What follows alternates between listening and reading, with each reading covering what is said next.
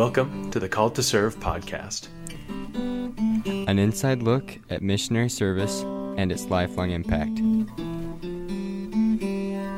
Hey everyone, welcome back to another episode of the Called to Serve podcast. I'm Nathan, your host. I'm here with Ashley Bekmezion.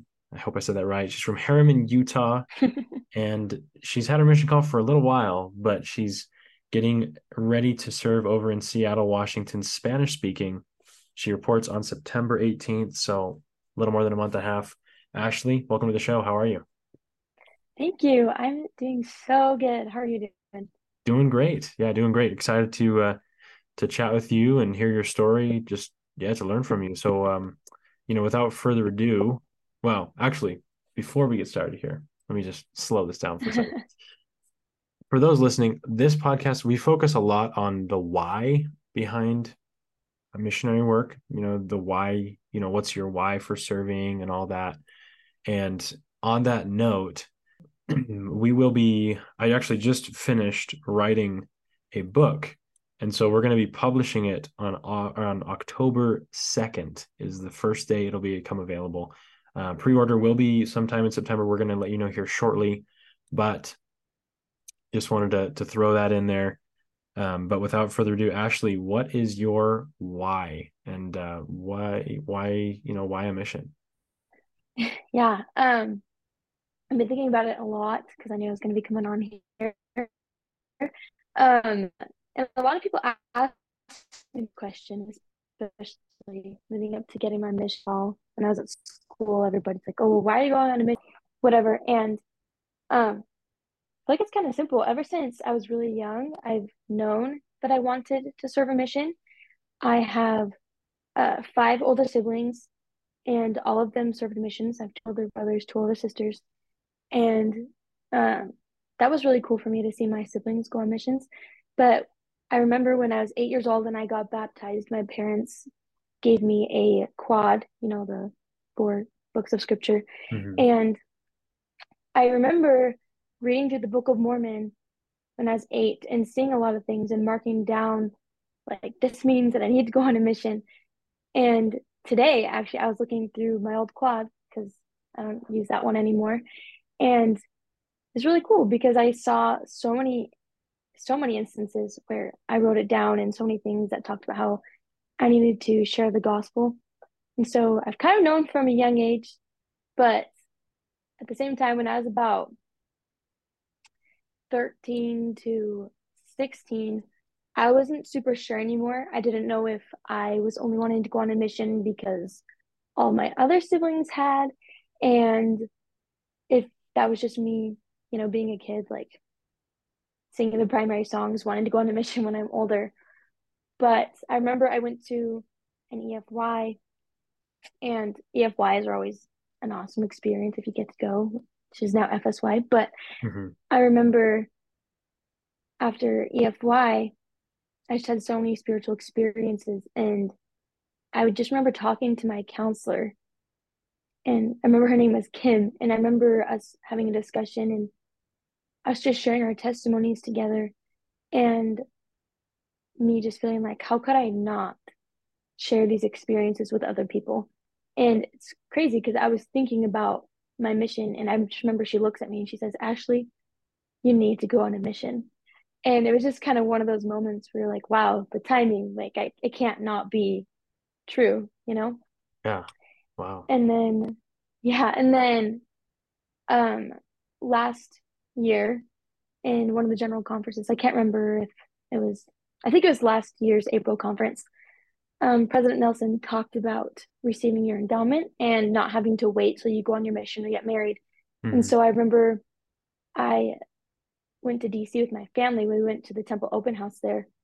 And while we were walking there, I felt like I needed to receive my endowment. So I got started on the process. I received my endowment 6 days after my birthday, as fast as I could. Yeah, it was so cool because my entire family that was old enough, because I have 2 younger brothers, but everybody that was old enough was there. All my siblings, all their spouses, and my parents, and some close family friends were there. And so I remember walking through the veil, and my entire family had all kind of stood up and clumped together in the celestial room. And they were all standing there together. And I just remember I started crying because I was overwhelmed by how everything else just kind of fell away. And it kind of sounds cliche, but it's true that you realize that your family is the only thing that matters.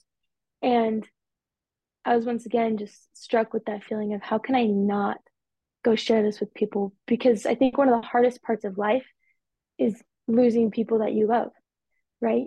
And so the fact that I can go tell the people that they can be with their families for eternity and that they can see them again, it just kind of, you know, made it super secure. And I was 100% going to go on my mission. So yeah, that's cool. My why. It's kind of long, but that's my why. Yeah, no, that's great. That's really cool. And it's kind of cool just how there's different, you know, different experiences that kind of build on each other. Right.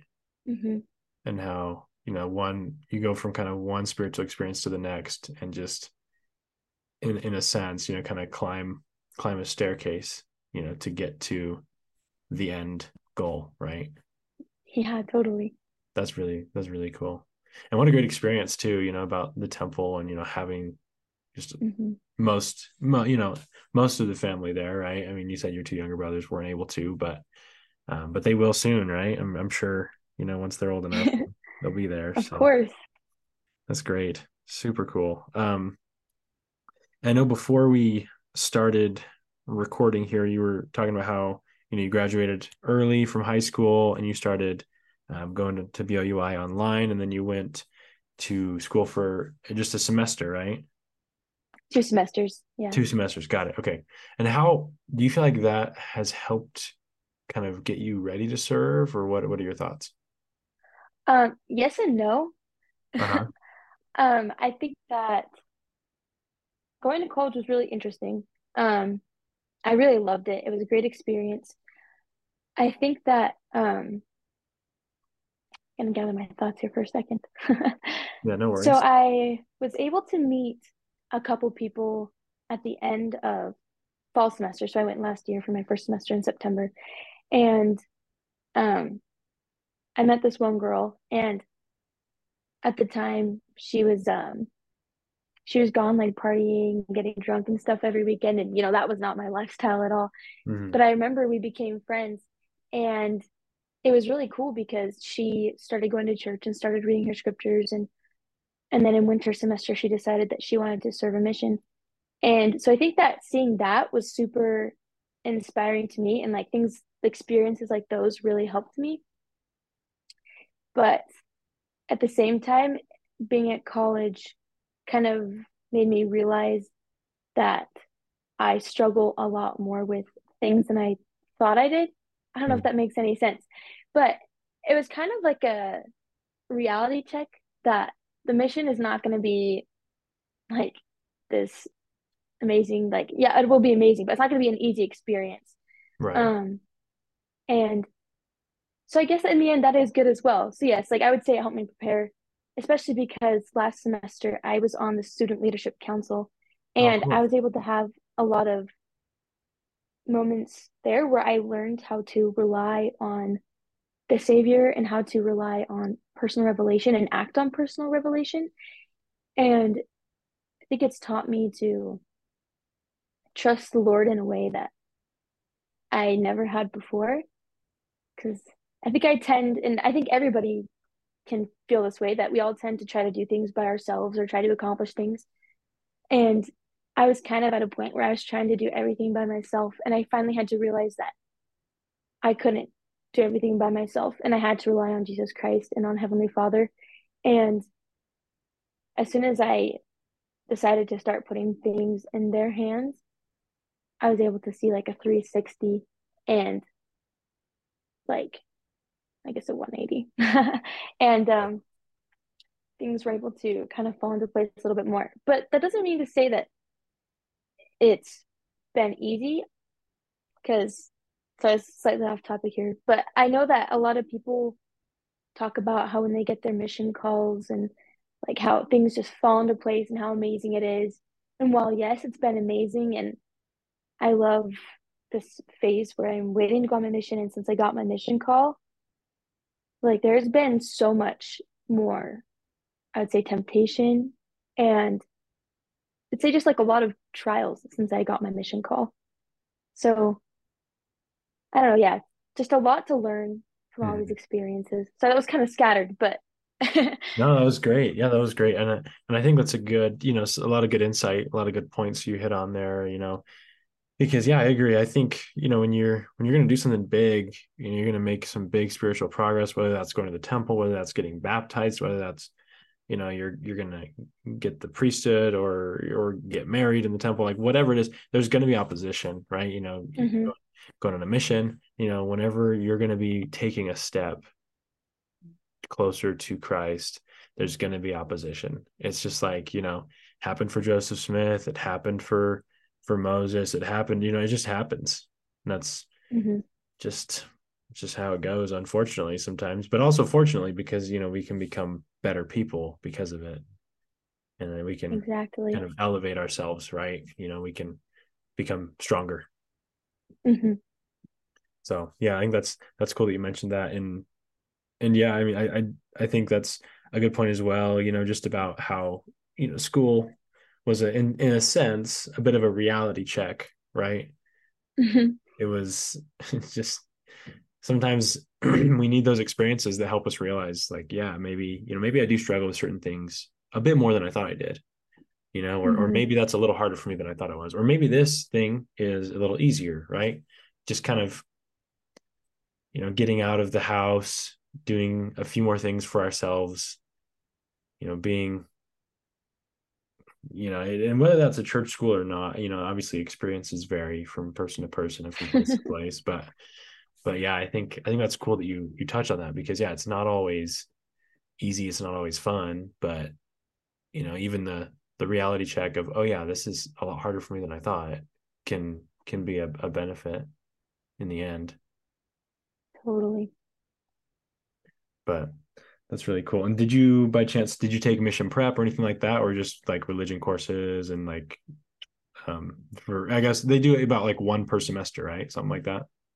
Yeah. So since I did the 2 online before the 2 in person, I have like 3 of the main cornerstone requirements is what they're called. So yeah, I did 3 normal religion classes. And then last semester I took mission prep. If anyone's going to BYU-Idaho and they want to take mission prep, Brother Riggins is awesome. Yeah, actually, he was a mission president in Chile, right? Yeah, he was. Yeah. Actually, he was my mission prep teacher as well. No way! He's so awesome. Yeah, he's really cool. He's really good. He's funny too. Yeah. Super cool. Well, yeah. Did he help you learn Spanish at all? No. Yeah. But. Soon. I mean, just in a month and a half, you're going to be, do you do home MTC first, right? For like. Yeah, I do a week of home MTC before I go to Mexico MTC. Gotcha. Okay. Cool. Mexico and then up to Seattle. Super cool. So well, excited. Ashley, what advice would you give to those that are still deciding if they want to serve? Biggest advice is probably just like, if you're not sure about it, I don't feel like you can really go wrong with moving forward with it. And also maybe you have 2 good options in front of you, right? And a lot of times people are like, oh, I don't know which one to choose. But I think if you just pick one and start moving forward, if that's not the option that is for you, I think God will tell you and you will know. Right. And so again, like there's no harm in moving forward.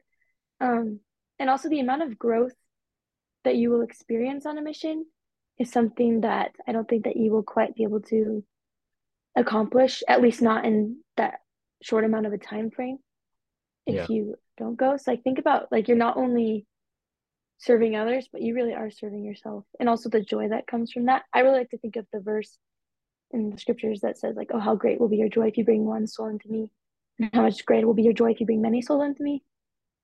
It's like we are really profiting everybody in the situation when we choose to go. I don't know. Yeah, just go. Just make the choice to go. I don't think that. And when it gets hard, when you're having some hiccups along the way, not to get discouraged, because ultimately it's worth it. And yeah, I think that's my advice. That's great. Yeah, no, I agree. I agree. And yeah, it's, you know, you think about the mission, it's really in many ways, it's kind of a selfish endeavor, you know, like you think that it's like, yeah, it's selfless, but it's also pretty selfish, you know, depending on how you look at it. Cause really you think about the person you are now and the person you will be afterwards. It's going to be night and day, you know. It's, if you really apply yourself, you do your best, you have faith, you work hard, you know, you're obedient, it's going to be night and day, and it's not going to happen overnight. Right. That's why you got 18 months or 2 years, whatever it is. Right. It's a process. And yeah, it's kind of funny. In many ways, the mission is a selfish endeavor, but that's kind of how anything is, you know. To find yourself, you really got to lose yourself. And that's what it is. Yes. I love that. It's so true. So, well, Ashley, thank you so much for coming to the podcast, for sharing your story, your wisdom, your thoughts. Any final advice, final thoughts before we sign off? I'll just share something Brother Riggins taught me. Perfect. Brother Riggins, well, two quick things. First thing is that if you're going on a mission, he always taught to teach in a way that they cannot misunderstand, which ever since he said that has really stuck with me with everything I say, is to say things in a way that they can't be misunderstood. And then the second thing he talked about is, if you don't even have your call yet, but you know you're going to get your call, to start praying for love for the people of your mission and your future companions and your mission president right now. And I can testify that I started doing that when I was taking his class. And as soon as I read my mission call, I was just filled with love and appreciation for the people of Seattle. And I know that that can only come from God, and if it's truly your call. So that's it. That's great. That's great advice. Yeah, teach in a way that they can't misunderstand. That's a cool way of thinking about it. Yeah. And I do remember him, you know, when I took his class, he did talk about, yeah, start praying now, you know, pray to love the people you're going to serve, you know, the missionaries you'll serve with, and yeah, the mission leaders, all that. Yeah. That's really cool. That's powerful. It's really powerful.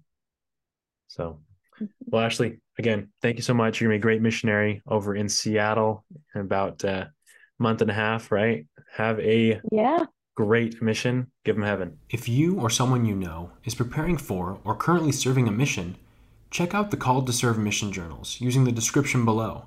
They are specific to each mission and are based on the state or national flag.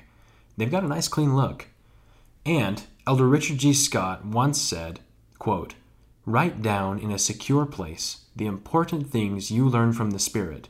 You will find that as you write down precious impressions, often more will come. Also, the knowledge you gain will be available throughout your life." Close quote. The official Call to Serve mission journals are now live and available for purchase. We now have all the Australia, Mexico, and most of the United States missions live, available now. If you have trouble finding the mission you're looking for, please send us an email at calledtoservepodcast@gmail.com. Tap the link in the description below to pick up your journal today.